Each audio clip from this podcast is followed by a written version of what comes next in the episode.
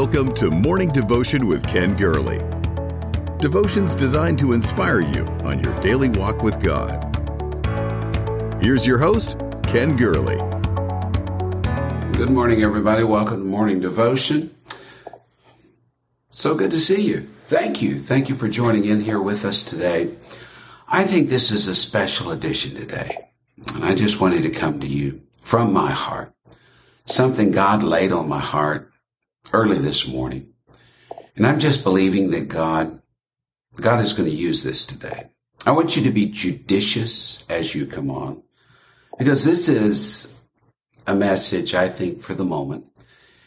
And I believe it is for someone struggling with a life decision, someone having to make a decision, someone trying to decide, is this the day that I am going to turn everything over to the Lord? And I am going to become that person that God is longing for me to be. I say be judicious, but don't be judicious in casting the seed. Who knows? Whoever you share this with, they share it with.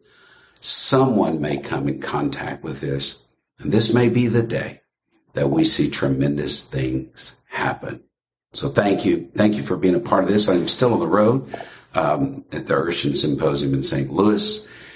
And so I apologize for any technical difficulties. I hope we have all the bandwidth we need to come through to you today. So it's good to see you, June, Roy.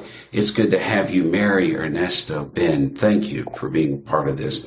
Thank you for making this a sane place in sort of an insane world. So good Friday morning to you. This is a great, great day, February the 12th. And my subject today, why not now? The candle still burns. Oh, it's about a year ago. I think we had a little candle burning in the corner. I should have put it there. I just feel the warmth of hope. So I do thank you for being a part of this. Rhonda, Rosalind, Bridget, thank you, Rodney, for making this a part of your life. Follow the page, like the page, but most of all today, share the page. I don't know why I feel this today. I read a scripture last night in my presentation. The summer's past, the harvest is ended, and we're still not saved. That a season had come and gone, and there was still a change that had yet to take place. And then that reminded me of the change coming into winter. Come before winter. That's what Paul told Timothy. As I entered the hotel late last night, the manager met me at the door and said, it's cold and it's not going to let up. It's getting colder. And I thought, what an odd thing to say. And I spent a restless night last night. Just couldn't get away from the thought, it's cold and it's not going to let up. And so if you don't mind, I'm going to get lost in this thought today. And I'm going to depend on you to communicate one with another, encourage one another, share this. Share this far and wide in hopes that it finds its divinely intended target. Why not now? I'm supposed to ask that to somebody today. Why not now? This world has gone through a tumultuous year, and I wonder, why have you not yet responded to God? Each and every winter, geese respond to a call to migrate, a call to move. Is it the changing temperature? Is it the something in the air? Is it the slant of the sunshine, the position of the sun, the earth and relationship? What prompts those geese to begin their move? They respond. They move. They come. Each season, the salmon will win their way upstream, fighting against the current, escaping predators, leaping over rocks, trying again and again after each failure to come back to their place of origin, fighting to come home, struggling to make their way back. God put that inside of them. How do they know where they came from? What instinct draws them back to that place? Questions scientists have pondered and still marvel at even to this day. But the salmon come, they respond. A homing pigeon, they know where home is. They have some sort of inner guidance system that will bring them from afar. Cher Ami is a bird found in the Smithsonian, so honored because of an act of bravery. The bird's name means dear friend. A century ago, an Allied battalion was trapped by the enemy, and word had to get to the command post of this development. After a day of fighting, only 200 soldiers left. They communicated the only way they could, through homing pigeons. But one after another, the enemy shot those pigeons down until they had one bird left, Cher Ami. They penciled a message, attached it to the bird's leg, and as Cher Ami started flying, the enemy started firing. Well, just stop and think about that. That's so true. Bullets whizzed around that bird. The last hope of those 200 Americans rested on the wings of that bird. It kept flying. It was shot, but it kept flying. It flew 25 miles in 25 minutes and brought the message, and 200 lives were spared. When Cher Ami finally reached home, its coop, he could fly no longer. But the bell rang as he entered, and the soldier tending the coops found the little bird laying on his back, blind in one eye, missing a leg, a hole in its chest the size of a quarter, covered with blood, but with the message attached. It flew. Something inside of that bird, it flew to get home. A goose knows, a salmon knows, a homing pigeon knows that there's just something that says, I got to get back. There comes a moment in time, a season. I just have to get back. I've got to go home. I've got to return home. I've got to get back to the wells of my father. Solomon said that like a bird that strays from its nest, so does a man stray from his home. Jeremiah said storks and doves and swallows and thrushes all know when it's time to fly away for the winter and when to come back. But he said, oh, you, my people, you don't know what God is looking at. You don't know the times and the seasons. So I am supposed to ask you this question today. Why not now? This is a week of winter where we are. Cold is gripping the nation, polar winds flowing across our lands. Winter is here.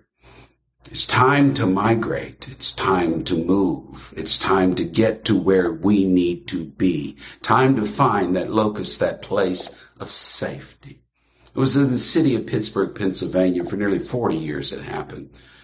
The pastor of the first church there would preach the same message on the cusp of winter, and crowds would fill the building to hear Clarence McCartney preach those words. Paul telling his son in the faith. Paul, in his last book that he would write in the Bible in 2 Timothy 4, he said, Timothy, do your diligence. Be diligent. Come to me. And then a few verses later, he says, do thy diligence to come before winter come. But come now. Why not now? Why not now to make your way? I love how Chuck Swindoll phrase this, and let his imagination roam, that Paul said, I need my cloak. I must have left it at the boat in the campus in Troas. You'll have no trouble spotting my coat, Timothy. It's an old thing. It's been on my back through many a bitter winter. It's been wet with the brine of the great sea, white with the snows of the rugged peaks of Pamphylia, gritty and brown from the dust of the Ignatian Way, and crimson with my own blood from that awful stoning at Lystra.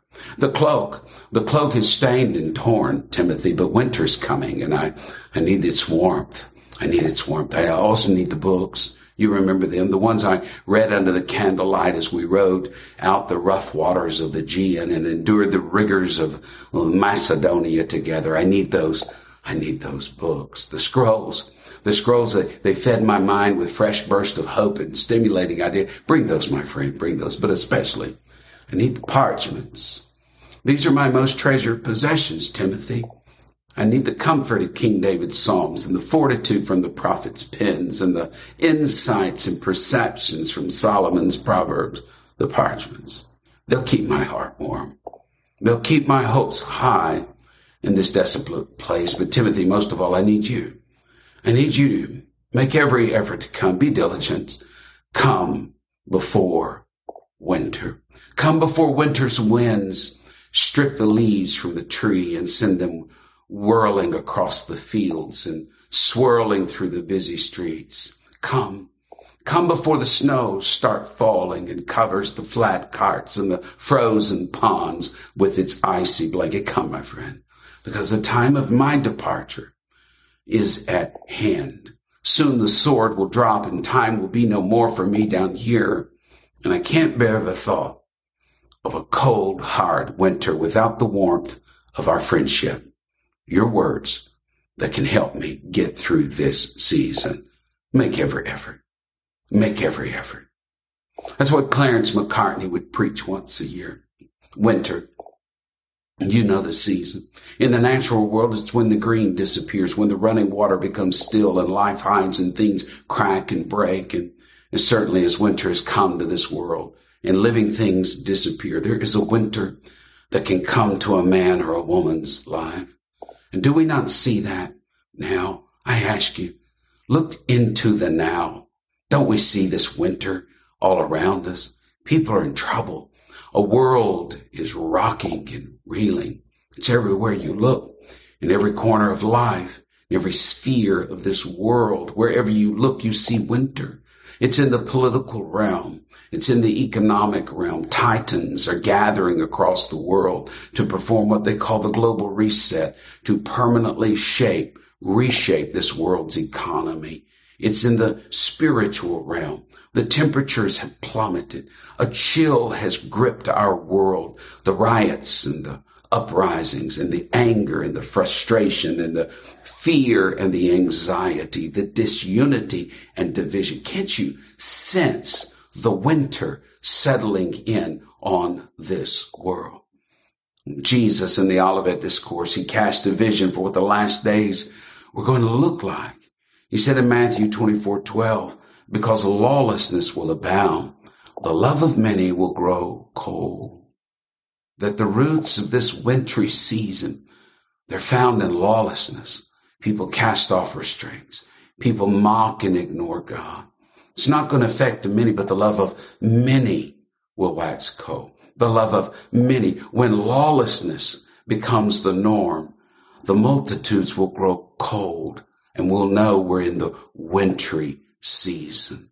No, they're not going to go from boiling water to ice in a moment, but gradually we cool down 1 degree at a time, and our fervency disappears and our passion dissipates. And those quiet times alone with God and His Word, those times spent on our knees praying are going to be displaced by the crowds of life. Those times of warm-hearted compassion vanquished by the pride of life, the love of many will wax cold. We're there. Winter is here. Some things in life, they must be done. They must be done or they will not be done. They must be done at the moment, in the moment, or they'll never happen. Seasons pass and the golden gate that's open now will be closed forever. The tide that is running high today ebbs tomorrow. Voices that speak now will be forever stilled. When the water is troubled by the angelic force in Bethesda, only those who entered at the right time would be healed. But when the season passed, it was gone. But still you wait. Still you don't come. Still you are preoccupied with the news and hope for a return to normalcy, lost in whatever thing that matters for the moment, but not in eternity. Paul put a time constraint on his son in the faith, Timothy, come before winter. Paul was in Rome, Timothy in Ephesus, voyages several hundred miles across the Western Mediterranean. Paul said, you got to come quickly. If you're going to see me, you must do it now because the season for navigating the Mediterranean is going to be closed. Timothy, you've got an opportunity, but it's framed in the limitation of time and willingness. A young man once rose in his Bible class and spoke of the unlimited grace of God, and the professor asked him, where did you get the notion that grace was unlimited? And the student said, well, it says that the mercies of God are everlasting. The professor answered, said, yes, they are, but are you? Are you? God's mercy is everlasting, but our life on earth is not. Winter. Winter has come. Winter has come. Life comes with these words stamped on it like urgent and perishable and immediately and now. Act while you still have time. You may have toured the Titanic exhibit featuring artifacts recovered from the floor of the North Atlantic in that ill-fated voyage. The first lifeboats that were lowered and left the ship had only a few passengers because people thought it was foolish to get into the boats. The Titanic was unsinkable. You may think your life is unsinkable, but you may experience that same panic when you realize the perilous condition and the avenue of escape has been closed. A great opportunity came to you, but with a time limitation. It was after a Saxon king had put down a rebellion. He placed a burning candle in a castle window and sent out a message to all the rebels. He said, if you surrender and repent while the candle burns, you'll be forgiven and set free. After it goes out, it's too late. I sense the candle still burning in the window, a candle that has a limited life, a candle burning lower and lower, a candle saying, come home. Come while the candle still burns.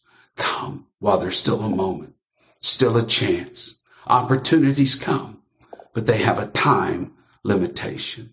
Tomorrow's not promised to any of us. Augustine said it hundreds of years ago. God has promised forgiveness to your repentance, but he has not promised tomorrow to your procrastination. Delay can be so costly.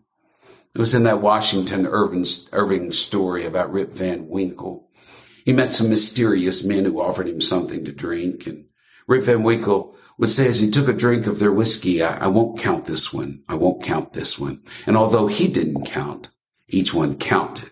And years later, when he awakened from his stupor, his wife, his kids were gone. Revolution had come. He had slept through it. Precious things had been taken from him. We got to count. We've got to count our days. Every second counts. Every service counts. Every opportunity counts. Every devotion counts. Make this moment count in your life. So I ask you this question. Why not now? Why not in this moment? Why not here? This pandemic season has taken so many lives, and it's taken so much life from our lives. You may have lost someone you love, but still you wait. You may have lost your job, your health, your business, but still, inexplicably, you delay. You struggle to keep up appearances, but you're haunted in the night, and a whisper of gloom and dread hang over you. And you ask yourselves questions you never thought you would ask yourself. Why not act now? Why do you wait? Why do you delay? Come, Timothy. Timothy, come. Come one and all.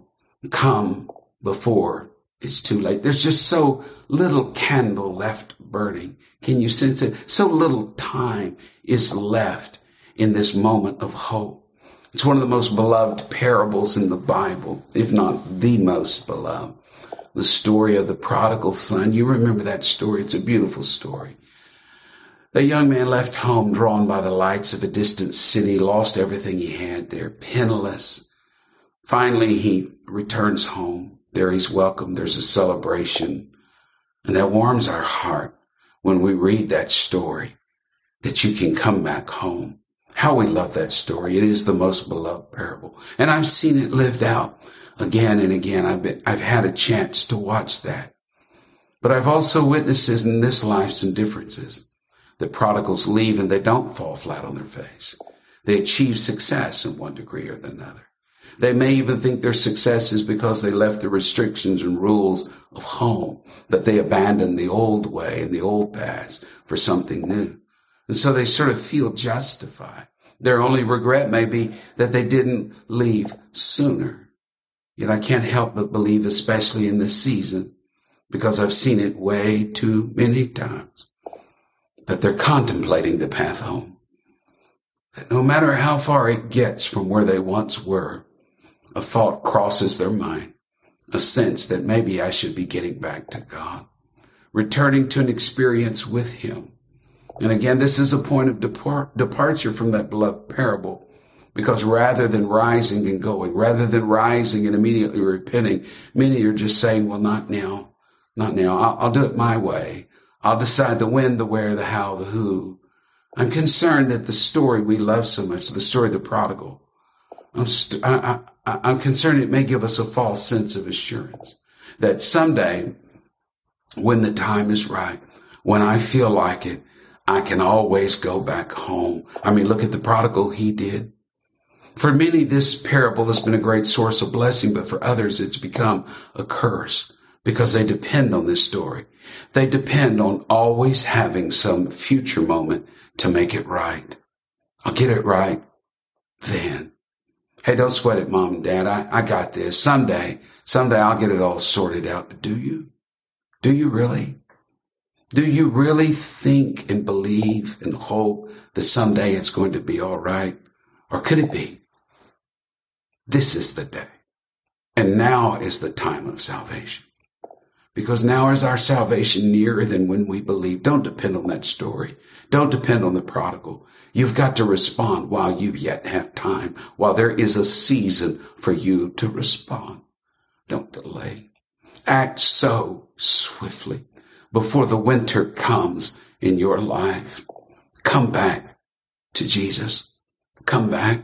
Find me one place in the Bible where it says, come to Jesus tomorrow, and I'll be silent. I won't pester you. I won't bother you. Find me one place in the Bible that says, tomorrow you can get things right. But it doesn't say that. It says that our life is as a vapor. It says the grass that rises up and withers away. Today is the day of salvation. Now is the time to repent. Now is the time to step forward. Someone may be saying, I need to do this, but can I just tell you there's really no excuses left? Everyone, even the most insensitive, can sense that time is running out. And the winter of tribulation is set to pounce on this world, and great will be its misery. Don't let this be the grave of lost opportunity. Don't let today be the season of a missed moment. It was midway through that message that Clarence McCartney preached, Come Before Winter. He would cry out each and every year, oh, if the history of this church could be told, if these columns should cry out of the wall and the beam out of the timber should answer, what a story they could tell of those who were not far from the kingdom of God, but today are far from it. Because when God said today, they said tomorrow. The old rabbi in the Talmud would instruct his students, repent the day before you die. But someone asked the old rabbi, well, how shall I know when the day comes before I die? And the rabbi smiled and said, you will not know, so repent today. To someone I'm asking, why not today? Why not now? Why not make that phone call? Why not reach out to that person who's prayed for you and believed in you and longed for you to make a change in your life? Why not open your heart to God and open your heart to what he has in store for you? Why don't you turn the page on this chapter of your life? Why don't you be baptized? Why don't you go make an appointment? I'm going to be baptized. Why not raise your eyes to heaven and call out on God? Why not be filled with his presence and spirit? Come home. Come before the snow falls. Come before it's too late. Come while the door yet remains open. There's this tiny, tiny sliver of candle still burning. Just a shard of hope that still shines. But we must respond. We must respond soon. Why not now? Why not now? I'm going to say a prayer. I feel led to do this. Father, I come to you right now for anyone that happens to get this devotion and be watching at the close here. Lord, I know your coming is near, and I can hear the thundering hoofbeats of those apocalyptic horses. We can sense the earth trembling and shaking before your approach. I'm asking right now, God, we need a space of grace for someone to heed the call. The Spirit is speaking expressly. I believe, Lord, you're speaking Just as you disturbed me last night, I could not sleep. Lord, I believe that your voice, your appearing in dreams, your whispering, there are thoughts that are beginning to arise. There are old seeds of the kingdoms germinating in people's hearts. I'm asking you right now, Lord, let your presence fall on those individuals. God, you sent two angels. You sent two angels into Sodom and Gomorrah, and you said that our world is compared to the days of Lot and Sodom. God, whatever angels, whatever ministering spirits you so desire, Lord, let someone from heaven, an angel, let someone in the flesh take that prodigal by the hand. Let there be a divine rendezvous and intersection, Lord. I am praying for a total transformation. I am praying for old, long-standing, chronic prayer requests, Lord. I'm praying now. Now is the season. Let somebody be baptized that's hearing this message. Let somebody be reclaimed and refilled by the Spirit of God. Let them be renewed in their experience. Let them cast aside the shackles and the chains, and let them be freed today.